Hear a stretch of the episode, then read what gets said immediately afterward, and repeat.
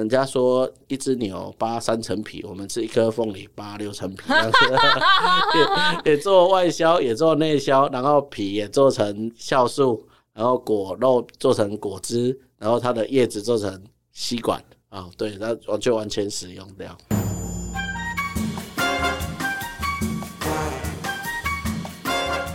美食界的真相就在这里，准备好与我们一起品味、探索并挖掘所有关于美食、餐厅和海鲜的秘辛吗？请听瞎聊厨房。Hello， 大家好，我是夏夏公主。今天这位厉害咯，你想象得到吗？水果可以从菜市场卖到国际市场齁。呃，这位大哥呢，我认识他这个三年多，然后不小心又遇到疫情，然后水果一直被挡，一直被禁，可是他的水果一直外销到其他的国家，把我们台湾之光、台湾的水果发扬到世界各地齁。那对于这个呃各式各样的水果，特别是凤梨、荔枝、芒果、文旦、莲母，你喜欢吃吗？如果你喜欢吃的话，一定要听今天这一集。让我们掌声欢迎我们的水果大王张清泉耶、yeah! 你要跟大家打招呼啊、哦、大家好大家好，打开喝打开喝。怎么那么厉害呀、啊、从菜市场卖到国际市场，是发生什么事？怎么会想要卖水果？若不是生活不易，谁想拆我呀讲真的啦，哦，这真的，呃，为什么要想卖到国际市场是吗？嗯，呃、对啊，我我我我觉得农业要升级或者是农业要转型这件事哈，一定要多元行销跟多元通路。那其实我们以前也是小农啦哈，嗯，那你小农其实在整个农业的产业链之中，其实占了一个非常弱势的一个位置哈。那你除了你自己有更多的通路，比如说这个通路卖不掉的时候我去卖别的通路，这个通路价钱卖不好的时候我去卖另外一个通路，另外一个通路价钱卖不好的时候我可以把它做成其他东西卖得更好，不然你没有其他解决方式。那以前在十几年前台湾的水果正值外销的时候，那我们在大概七八年前参与了这个外销的盛事啊，台湾水果外销的盛事，就我们就开始做外销。那我们呢一直在积极的做转型啊。那在以前主要做外销都是中国的市场，其实中国市场非常大。卖什么？卖那时候卖什么？主要卖凤梨。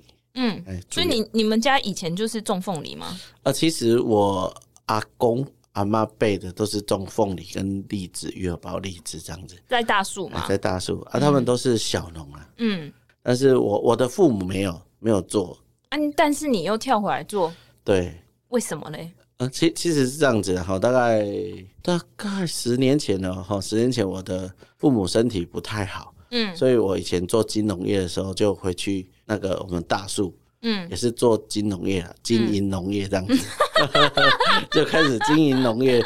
那其实我们家是小农啊，嗯，那我们在小农，其实我们就发现，诶、欸，在农民哈，在销售的这个部分，走传统的销售通路，其实是蛮辛苦的。传统的就是我种完之后，我就给大盘嘛，对对，大盘中盘、嗯，我们所谓讲的行口行靠啦，嗯哼，啊，拍卖市场啦，哈。台湾市场有分地区型的，还有分台北农产公司这一些不同的。那其实你没有在经营自己的品牌，或经营自己的通路，或自己经营自己的客群，你都会因应市场的起伏太大，你被连种的连你的成本都回不来了。嗯，我们那时候就发现这件事情。那大概十几年前台湾的电商也开始在盛行，那我在回去的时候，我们从本来的卖给以前行口嘛，卖给行口之后，行口再卖给谁？卖给地区型的小贩，嗯，哦，欢纳嘛，在里泰奇亚在百达，他们就是去那里买买嘛，买来卖嘛，哈。那我们发现电商这个市场时候，那时候电商跟趋势刚好在往上走，所以我们就开始踏入电商这个的市场哈。嗯，那其实有些产品在电商卖得很好，像是什么？芋包荔枝、哦、大家可能不知道为什么，大家会想说哦，它台湾凤梨也是这个台湾具代表性的一个水果嘛。对啊，其实全台湾很多人不知道，全台湾最多的水果就是凤梨。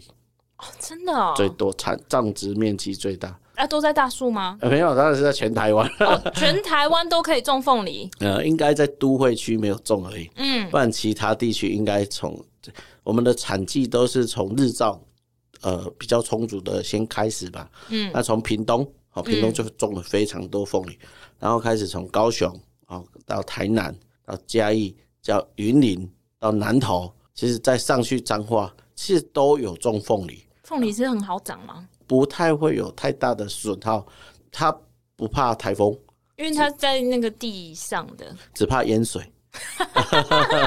那你不要再采收起淹水，它都没关系。哦，我刚才讲到呃，整个产季的产区的转移嘛，嗯，它依照时间跟时节的转移。对，我刚才讲到中部，中部完之后又回到东部，台东，嗯，哦，台东完之后到花莲，花莲之后再上去到宜兰。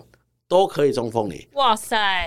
大家知道这个产区遍布多大？那以前在凤梨这个部分外销量，其实外销中国量其实是非常大的。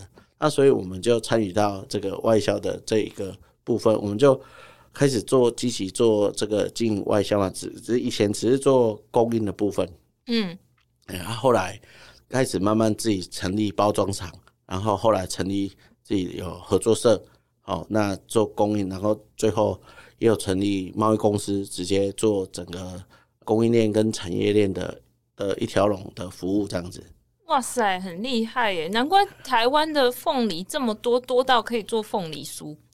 我刚刚突然想到啊，不是吗？应该应该是解决凤梨过剩的问题吧？凤梨会过剩吗？在台湾？以前在做外销的时候，其实不太会过剩。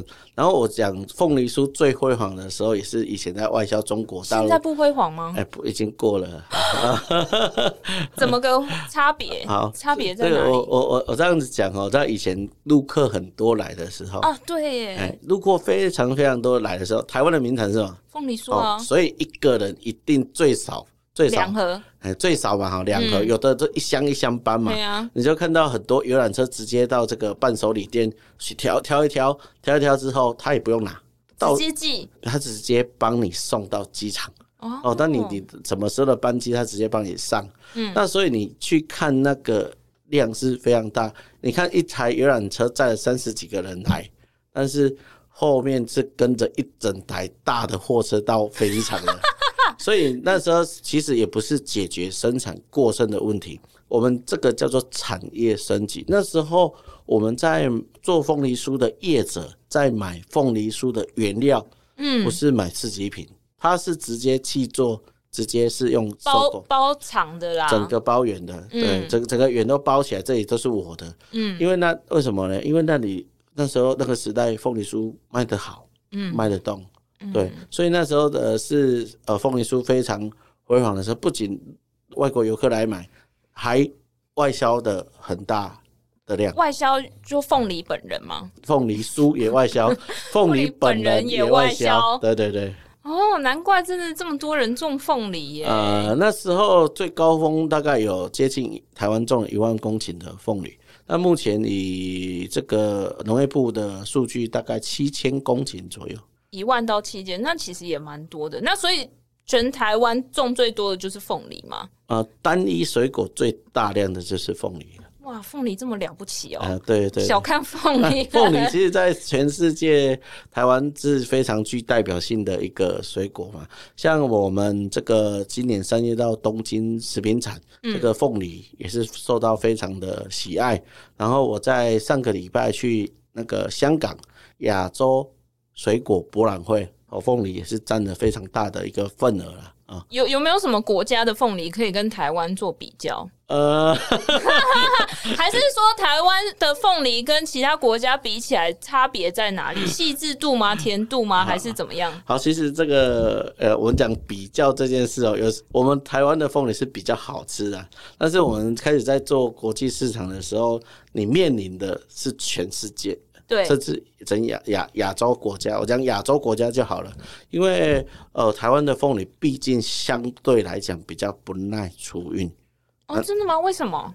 呃、因为太容易熟了吗？第一个是因为它的甜度比较高，第二个水分比较多、嗯啊、第三个当然是品种的问题啦、啊、那你如果是不耐储育，你的竞争就不会那么高，因为你就不能去很远的地方、啊、嗯，好，我讲菲律宾的凤梨好了。菲律宾的凤梨运到我们最我们现在以前台湾最大的出口国是中国，现在最大的出口国是日本、哦、啊，日本现在其实 百分之九十 都是进口菲律宾的凤梨，以前台湾才占 百分之二 而已啦，但是这几年开始慢慢经营日本市场，慢慢市场率有一点上升了、哦、那今年总体出口量可能日本才一万两千多公吨，那菲律宾凤梨可能到达十八万公吨，那相差是非常多的。第一点当然是呃耐储运的问题，你如果保存期你可以比较久，当然是愿意进口嘛。第二点是、呃、价钱、哦、我们台湾走比较精致的农业的发展方向嘛，那走这样的方向之后，当然价钱会卖得比较高、哎、所以在国际上呃台湾凤梨属于比较精致的水果、哦、所以就是价钱可以卖高一点点，但是量在国际上卖不多啦。其实刚刚全哥讲这个我蛮有感觉的，因为我觉得台湾的农林渔牧都是在市场上很顶尖的，但是有一个短板，就是我们的生产面积跟养殖面积还有我们的人力物力什么的都不比其他国家，所以其实量在国际市场上真的是比较辛苦比较吃亏啦，可是我们的产品都是非常不错的。那刚刚有说那个国际市场嘛，两年前一个轰动台湾水果界的事情，三年、就是、三年了，三年了吗？啊、三年了哦，你已经上商业周刊三年了、啊，对对对，好，就是原本销往中国大陆的凤梨，一时之间风云变色，被中国禁止了，怎么办？我们以前哈在最高峰的时候，一一年这一个凤梨的产季，大概可以出口三四百个货柜的凤梨去大陆，就是一天大概十个货柜、欸，呃，三一个月嘛，一个月三四百个，一天不是在一个产季啊？哦，一个产季、欸，你算算数不太好。一个产季三四百个，产季大概是什么时候到什么时候？呃、当然有淡季的时候，大概十二月、十一月都有。嗯，冬天的凤梨，一月、二月也是有一点点的，然后三月、四月、五月这三个月是盛产的最高峰期这样子，嗯，那我们在三四月的时候，一天大概都可以出到三个货柜左右。哇，哎，对，很惊人哎、呃。那那怎么办？因为以前呃去中国都是二十尺的小三通的货柜嘛，哈。那其实这个我们以前百分之百出口的份额都是在中国，嗯，那其实那时候对我们冲击是也是非常大的，嗯，好、哦，那其实就遇到这件事情的时候开始慢慢转型了、啊、哈、哦。那当然那时候转型的也是蛮辛苦的，台湾的市场本来就这一些人在经营，你突然要转进去其实是不太可能的。你说国际转国内，对对对。可是那个销量应该台湾也吃不下来吧？那本来就是要做外销的量啊、嗯。大家都以为这样子了哈，结果不是吗？好，这个这个大家都以为这样子，那刚好这件事很多人在关心，要跟大家讲一下这样子。中国在最高峰的时候，呃，从一万多公吨、两万多公吨到四万多公吨，在最高峰的时候，一年的总出口量是五万多公吨。五万多公吨其实说多是非常多了哈，那其实大家都说哇，这全部的凤梨其实大部分都外销了，那其实没有，那其实我们总产量五万多公吨才占了我们台湾凤梨总产量的大概 百分之九 而已。百分之九 而已，所以剩下 百分之九十一 都是台湾人自己吃掉了吗？台湾人自己吃掉，这么爱吃凤梨、嗯、其实大家大家都不太知道，其实台湾凤梨在台湾是硬性需求哦，因为拜拜啊、欸、对，因为拜拜、啊欸、因, 為因为拜拜不可能没有凤梨啊，所以你初二十六清明节还是呃土地公节你都一定要拜拜，所以每个月都要有凤梨耶、欸、对啊，所以呃我们在非产期的时候才也会有调节凤，因为凤梨是可以用调节的方式调节。是什么意思啊？调节、啊、怎么样调节？调节我已经讲得很白话了，行话叫做行话叫做蹦蹦翁来，所以蹦翁来你是说哦跟其他的那个同行一起卖吗？还是怎么样？调节的意思是我种什么时候种啊，什么时候要让它生它就可以什么时候生。这么厉害、欸、对，你比那个医生还厉害，妇产科医生还厉害。那台湾凤梨的技术是这样子、啊、不会落差太远啊。哇，好强哦、欸、所以台湾凤梨才有办法规模生产。嗯、欸、对，它的熟程度虽然不太一样，它可以调节，所以让它同时间采收。哦，好厉害哦。所以所以其实被中国大陆进口之后影响不大，禁止进口，禁禁止进口之后就、欸、应该不能讲影响不大，还是有一点大啦、啊、五万多，对你们公司有一点大对我们公司影响非常大，以专门在做外销中国大陆市场的是冲击非常大。你看我本来要出口三四百个货柜都停止了，那没有办法出来，那那些那些货要怎么办？那你要原本要打进这个台湾市场，你怎么打？你又打不进啊，因为你平常没有在经营这些通路啊。没错没错，那你突然要进去你很难进去啊。那你有做什么因应措施吗？还是什么的？但、嗯、是这当然先哭了两天这样子你不能哭耶、欸、你哭农民就会哭耶、欸、当然是这样子的。其实我们就想办法去完成这件事情啦、啊、那当然就开始慢慢转型，我们的政府也开始协助呃去出口到日本嘛。当然大家都知道做日本市场很辛苦也很困难，不是一天两天就可以做嘛，因为他们水果也很强啊，然后对进口的东西也蛮严格的、啊、他们几乎没有产那个凤梨啊，只有冲绳一点点的、哦、其实他们主要还是仰赖进口，嗯，进口量是非常大，总进口量大概凤梨、呃、大概啦大概十八万公吨、哦欸、其实其实也很多的。所以你出口到中国的五万吨到日本其实也是他们塞塞牙缝嘛，对不对、呃、不可以这样子讲、呃、完, 完全概念是不一样的，因为本来是菲律宾在供应的，那 我,、哦、我, 我们台湾的总出口量大概一两千公吨的一千啊，嗯，一两千公吨而已。那当然开始台湾市场转经营日本市场，有成长到第一年有一万八千多公吨，嗯，第二年也是一万八千多，那今年大概也是一万二一万三左右。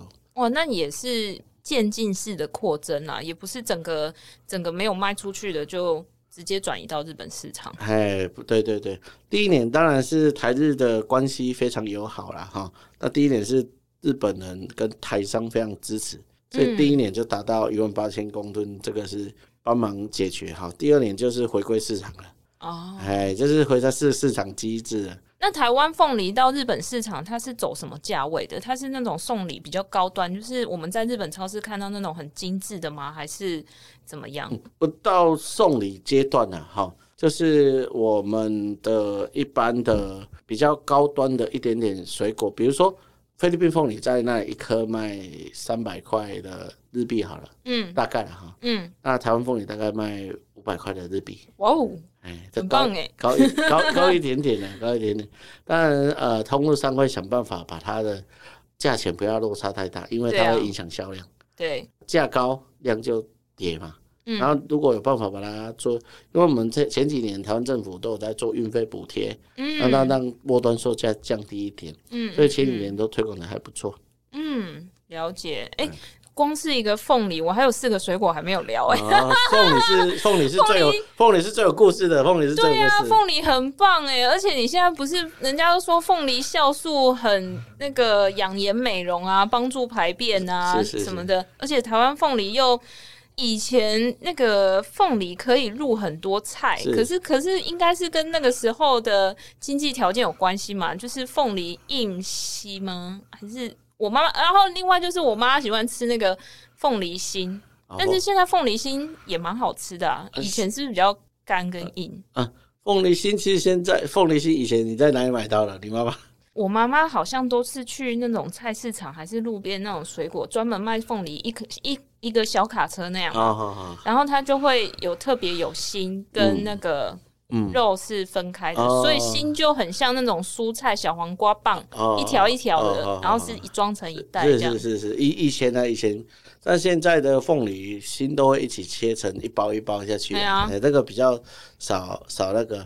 那以前讲的那个叫硬凤梨啊，硬凤梨啊，硬凤梨，呃，硬凤梨啦，硬凤梨，哎、欸，对对对，人家凤梨苦瓜鸡。作为苦瓜鸡在家的那个没有错、嗯嗯嗯，那个是硬凤梨啊。那因为以前哦，因以前的农业关系，它我们的冷链技术、销售技术没有那么好。如果有卖不完的，嗯哦、有盛产的，对、哦，老一辈的人就会把它切一切，然后加那个一些岛形啊，有的没的，就做成硬凤梨。那现在会有产量过剩的问题吗？一定有啊，真的还是有，所以就会有一些延伸商品。呃、一定有，一定有。其实到现在在政府在辅导哈、哦，当然是产季调节，把它调节开嘛、哦嗯、那现在农业已经不是当时候的农业了。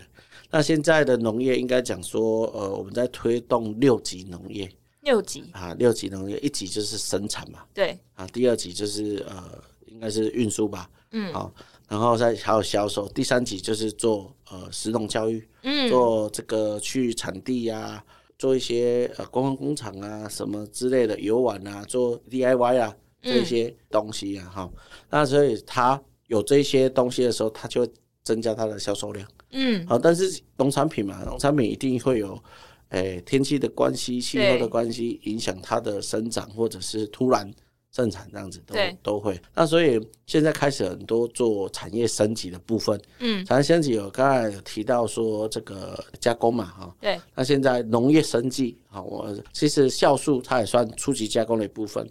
那可以也可以说农业升级的部分，那你是用发酵的方式去让它做酵素，还是用纯化的方式叫做酵素，它就是不一样后面的产品了啊。嗯，那个就是做农业升级的部分。嗯，那现在最推广的就是全世界都在做 E S G 跟 S D G 的部分哈、啊。嗯，我们在讲农业废弃物，你吃完了、种完了，按、啊、农业废弃物什么？农业废弃物会像是什么？我们讲凤梨这个部分好了。好，那我们呃凤梨有做外销嘛？外销你要把一些苞叶啊、一些梗啊，把把它清除干净嘛，然后把它装在箱子里面。嗯、对。然后好的就外销嘛。嗯。这是其中一个农业废弃物，就是它的苞叶跟它的梗。嗯。那以前你就是要让清运公司清运掉，嗯，不然就是再回田里掩埋，嗯，烧掉，嗯，哦，这个就是农业废弃物。哦，第二点就是我们做加工的时候，把它皮削掉，把它皮削掉，啊，叫加工。比如说你要做果汁啊，哦，啊，比如说你要做果泥啊，比比如说你要做凤梨酥的馅啊，对，你要把它果皮削掉嘛，对，果皮削掉，现在、啊、皮怎么办？哎，对，以前都清运掉啊，对，哎，那现在你又用很多方式可以把它做成农业资产，嗯，我们讲循环经济嘛，比如说你可以把它变成做成酵素，嗯，你可以把它变成凤梨纤维的一些原物料。嗯，而且把它做成吸管，对，像我们就做成酵素跟吸管，然后里面的果肉就把它变成凤梨汁。人家说一只牛扒三层皮，我们是一颗凤梨扒六层皮，也, 也做外销，也做内销，然后皮也做成酵素，然后果肉做成果汁，然后它的叶子做成吸管啊、哦，对，它就完全使用掉。哇，我觉得这个很厉害耶！真的，你已经不是从菜市场卖到国际市场，而是你已经在让整个产业链的生态开始起了一些变化耶。现在应该台湾只有你在做这件事，而且也蛮多人啊，啊像哦、陆陆续续大家会开始投入这样的产业升级。是是是是，说说真的哈、哦，我们已经做这件事做了快两年了。嗯，那今年也开开始有一点点小小的成果而已哈。那其实推动这件事蛮辛苦的，以前呃大家比较没有这个环保的概念或者是 E S G 的概念哈。对，大家都先观望。那但是这这一两年开始，政还有政府大力的推动了武林近邻这个部分，所以大家开始注重这个部分，也很多的消费者也愿意多花一点点钱来支持这个环境保护的议题啊，所以做永续这件事也很重要。农业其实是在这个永续的部分占了一个很重要的角色，但是它是又被特别会被忽略的，因为农业不做永续，很多的循环资产或者环境保护、空气啊，然后种植啊这些没有顾到的时候，你要做一些消费的时候，你又把这些废弃物倒回去，对，所以 这, 这件事很不被注重，但是它又很重要，所以农业目前来推动这件事还是比较辛苦一点的。我觉得这个其实每一个人都不是局外人啦、啊，包含政府开始推动一些政策，然后大家才会惊觉，就是哦，我们什么减速行动开始要被实施了，那大家才会有一些意识到说，哦，我可能真的要开始用环保杯，我可能是要用一些循环的资材在生活日常中。那我觉得这个形态也是慢慢要被习惯的啦，因为以前哪有人在带那个什么环保筷，然后保温杯什么的，可是也是陆陆续续这几年大家开始习惯了哦，自己会带筷子，然后自己会用自己的环保杯。我觉得这个应该就是一个时代的推演。然后凤梨真的聊很多，但是我还是很想要聊荔枝跟芒果、啊、还有文旦、哦、对啊，你刚刚说三到五月是凤梨嘛，盛产期三到五月，然后马上紧接荔枝，而且荔枝每一年都只有十天呢、欸哎。荔枝为什么这么娇贵？呃，荔枝其实我们大宗主要做玉荷包荔枝啊，玉荷包荔枝也是这个台湾非常受到喜爱的一个品种哈。嗯，那玉荷包的最大的产区也是在我们大树，对对对啊，我是大树囡仔啊，我当然是做以大树的呃荔枝为主哈。那荔枝这个农产品很有趣啊，它。对他又爱又恨呢，怎么个有趣法、呃？其实我们前几年做玉荷包赔了非常多钱，真假的？每每一年都赔钱，每一年。啊，跟我我们也认识的那一位朋友也赔吗、呃？对对对 对, 对，一起赔的，一起赔。对对对，所以他们家本来规模就很大，所以他有一些资源，他比较不容易赔钱。哦、像像我们都是小农起家的啊，但是我们掌握资源不足的时候，因为有一句话叫做。荔枝一日三红啦，乃至一日三红。什么意思？就是荔荔枝它一天会红三次，所以你不赶快采下来，它就过熟了，是吗？它就不能采，它就坏掉了。一天一天一天哦、哎，有时候半天。它所以你早上看它红是红这个颜色，但哦，比如说哦，这个要采了，中午一定要采、嗯，但是中午没有采到，下午它就拜拜了。那这样不就是那个时间点，全大树乡的人都在抢荔枝吗？抢工，抢工，不是抢，不是抢荔枝，是抢工，抢工救救荔枝，抢工人。尤其如果又遇到这个不是大太阳哦，下雨。最怕的是，你看大概五六月那时候，梅雨季，对，梅雨季还有塞北雨，它荔枝最怕什么？下雨出大太阳，下雨出大太阳，三次。你的荔枝就被烤熟了，为为为为是有点好笑、呃。为什么呢？你看下大雨的时候，它没有水分，对不对？对啊。要出大太阳，它吸收热能更热。哦。然后它烤得很热的时候，又下雨，然后温度变化很大，它就过熟了。天哪！所以玉荷包荔枝是它是一个非常娇贵的一个水果。可是以前不是种玉荷包，对不对？呃，其实玉荷包这个产品应该有二三十年了。那不是还有个黑叶、哦啊？嘿，对，哦、黑叶。呃，大树以前种最多的就是黑叶跟龙眼嘛。嗯。那因为这个这个我们的玉荷包之父把这个玉荷包带来大树开始规模种植的。玉荷包之父是谁？我如果没有做记错，叫王金代。他是谁啊？他是玉荷包把它种成功的人。哦。对对对对，也是我们大树的先辈这样子。哇。对。然后他把它开始做规模种植的时候，因为玉荷包那时候很娇贵。所以呢，那、啊、那时候卖的价钱一公斤都要卖到五六百块啊！一般那个黑叶的嘞，呃，黑叶一公斤大概四十四五十块吧，五六百这样差十倍耶，哎、十倍十多倍耶！而而且那时候玉荷包荔枝又是抢着要哇，哎，所以那时候还没有很多，但是很那时候很难收成啊，你很难种的成功。可是有人说黑叶是不是比较香，还是怎么样？荔枝味比较重，荔枝味比较重。但是你吃个一些，你就会觉得哦，就荔枝味很重。但是玉荷包荔枝会让你一直吃，一直吃，一直吃。哦，哎，因为为什么呢？因为它甜分高，水分多，肉又大，颗子又小，你会一直剥。但是黑叶当然会，也是会，但是你那个冲动不会那么高啦。哦，啊，所以玉荷包荔枝有比较高贵的水果嘛。那在台湾不仅是自己吃嘛，还有很多都是送礼、嗯哦、那要分享一个玉荷包荔枝的小趣事，这样子哈。好，那、呃、今年的玉荷包是盛产嘛，对不对？对。那其实我们的客户分布很有趣，盛产的客户大部分都是买来自己吃，或者是这个送身边的呃亲朋好友这样子哈、嗯。那在去年的时候，就是呃比较量量产比较很少。嗯，哦，芋头包是跟我们一个俗语很像啦，沙泥几文喝派叫轮。芋头包荔枝都会一年盛产，一年很少，一年普通，所以今年盛产，明年就普通嘛。去年就很少，对、啊，明年可能就普通。哇，那在这个呃很少的一年，你就会看到一些比较高端的客户跟一些上市柜公司，他就会跟你买很多，送给他的高端客户。他说：“秀的时候我买你的香贵的时候没我的喝，这样才可以展现这个尊荣啊，没有错，对不对？”但他们送礼的时候，常常我们在帮他们送礼的时候，常常听到一句话就是：“哎呦，今年来这这么少，这么贵，你还买这送我？”哎呀，抱歉啦。就就就是这这样的，其实越少的时候，其实那时候荔枝是非常贵的，嗯、一一台斤我们最大颗都要两三百块，三百多块的。哇！但是那个客户送就是要送这种有面子的、最稀少的、最稀有的，嗯，对，所以每一年的这个客群的分布都不太一样，这是蛮蛮有趣的一个一件事情的、啊。那柚子呢？现在就是柚子的季节了、哦。现在就是呃中秋节，就是文旦哈。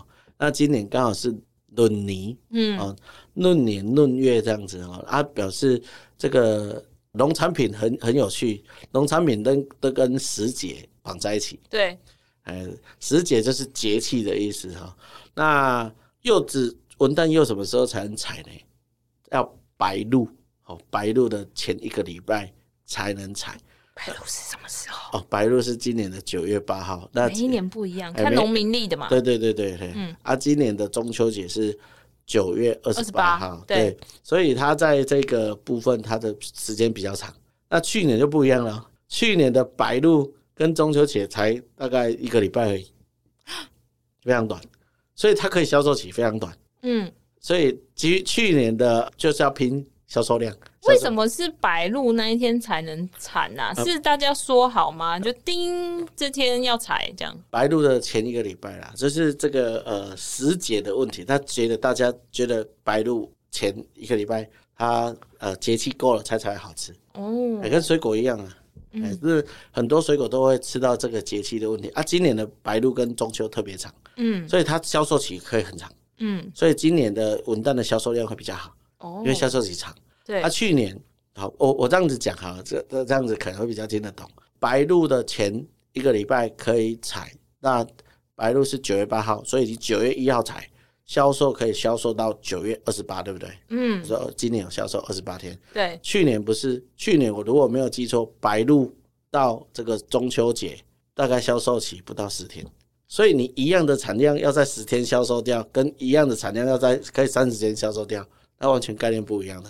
所以去年很多的呃文旦柚，它的产区的问题啊，哈，它日照的问题，很多在树上都没有采，因为它熟成度不够。哦、那没有采，可是它还是会有熟的一天啊，那是不是就过了中秋节？对，中秋那怎么办？中秋节其实它大家都台湾人都知道，过了中秋节大家都不太吃文旦了。对啊，哎、欸、对，所以所以放在树上没有采。嗯、很多人都这样。其实采了可能也撩紧，撩港紧，撩港紧，因为港紧卖来，你该一笔钱嘛。对啊，啊你又卖不掉，对啊，啊卖不掉在仓库里面，你要把它清掉，更花更多钱。嗯，对，哎，这个这个文旦也是一个很大的学问啊。哇，你那你每一年，你不是不是每一年，你每个月都有一些水果的趣事可以跟大家分享哎、欸。啊，是的，是的，是的，很有趣哎、欸，哇，那。文旦也会有像那个荔枝的问题吗？什么问题？就是产量的多寡、啊哦、文, 文旦比较不会啦，文旦比较不会、啊、文旦就是遇到我刚才讲的那个问题，他们最大的困扰就是一年非常短、那個啊、可是可是那个农民历年底就会出来啦，他不能先就是在那个譬如说呃，今年春节的时候我就会知道哦，明年的销售时间、啊、你现在翻农民历就知道了。 你, 你现在把我们手机打开你也看到三年后了、啊、但是它就熟成度不够是这个问题啊。哦，来不及了，因为时间太短了。对对对对，我们也没有那么多人。呃，你看去年的中秋节我如果没有记错是九月五号还是九月几号？今年的中秋节是九月二十八嘞。对啊，真的很后面，所以它的销售期可以都很长啊。真的。哎、欸、啊，所以这个大家对呃中秋节对文旦哈、哦，其实它也是刚性需求。对。为什么呢？家里中秋节没有文旦，好像就怪怪的、啊。对，哎哎，看有人都赏完了，这是当然不好啊，是啊，就自己也要去这个连锁超市买几颗、呃，买个几颗应应景，解决意外啊那样。所以在文旦这个台湾的销售内销的销售产量也是非常高的。嗯，对啊，我我前几天去那个全联的时候，还看到他们的员工在帮那个文旦贴脸呢。哦，贴脸啊！你你知道吗？就是他们会帮文旦贴一些表情，就很怕那个文旦卖不出去。啊、哦，不会啦，今年全联的销售量蛮好的，哎，所以我我有供应给全联了。哦、oh, 嗯，所以但文旦会因为什么样的关系导致它好吃或不好吃吗？呃，会也是跟下雨有关吗？好像像今年哈，今年这个下了。对，今年下超多雨的，下了多少雨我也不知道哎，这个哎，这个很很有趣的。我们台湾的文旦的产区其实分布非常多，哦，大概有十大产区。那半十大哦，对，那就跟凤梨差不多了吧？是啊，是啊，是啊，但是它没有产量没有像凤梨那么大，因为它很短嘛，嗯，然后它又不能挑起，它是短短这。那最大的产区也是在这两个，好，一个是在麻豆，嗯、一个是在花莲。嗯，阿麻豆它的当然是它的，因为纬度的关系、气候的关系，它可以早大概花莲两个礼拜采收。嗯，那两个礼拜前，它还是在下了非常多的雨啊，所以它会今年嘛，对不对？哦、今年下了真的雨超多了，那会导致它的这个、呃、雨水比较多、哦嗯、啊，但是吃起来口感是好的，因为水的含量比较高嘛。是哦，所以文旦是这样，不是像那个西瓜，如果下很多雨的话，它就会比较不甜啊，是比较不甜，没错。比如说我们本来，比如啦哈，平均的甜度都是十二度，嗯，好、哦，它因为下了一个雨啊，它吸水吸上去，然后吸水吸上去之后，它的甜度可能会下到到十一度。哦，就是稀释的概念，加冰加水，所以它那个甜的感受就没有那么高。你甜的感受比较没有那么高，但是你你去想象一件事情，你在吃水梨。Oh, 水水梨好了哈，嗯，那你本来吃的是这个口感，然后里面再注水加水下去，嗯，但是你咬下去虽然甜度降低了，但是你水分的口感是增加的，嗯，所以不一定甜度降低会比较不好吃，嗯，我们讲水果水果嘛，就是有水的才会比较好吃，哦，哎，是这个概念，当然当然还有很多啦哈，这个照顾了农民也是很重点的哈，它的气候产区。还有用料用肥，这个都很很重要的。嗯，哎，对，了解。哇，这个听起来我是还有两个水果没有问，但是我觉得我们可以邀请全科再来讲一次其他的水果，因为我觉得非常非常有趣哦。因为台湾堪称那个水果王国啦，其实每一个水果都有它独到的地方，而且。真的水果应该就是每天你的必需品啊，你冰箱打开通常都会有一两样水果嘛、嗯、对不对？好，那其实有蛮多青农或年轻人会投入家乡去栽种他们的水果、嗯、是是是，你会不会想要给这些农民一些鼓励或者是勉励，还是你有想对他们说的话吗？认真讲啊，认真讲我也是、嗯农农青农返乡嘛，因为我现在还不到四十岁，我也说我也说青农哦，十年前回去的时候才三三十岁嘛，对不对？对。那其实现在不不管是我们政府的资源，或者是民间的资源，其实对青农或农民都非常的友善。嗯。那我我们合作社里面也好了哈，我们身边跟我们一起打拼的很多都是青农返乡。那我我有几个朋友，他本来在外面上班，在台北上班，一个月四五万块。嗯，那他后来跟我们一起做农产品啊、嗯哦，那他就是栽种，然后我们帮他呃辅导他，然后帮他销售这样子。那其实他一年的整体收益，他可能一年只有工作六个月，嗯，那其他可能他可以做自己的事情，他一年的收益可能，但是要有一定的规模了，不用也不会很多。到一定的规模，他一年的收益可以到八十万、一百万都是有的哦、oh. 欸。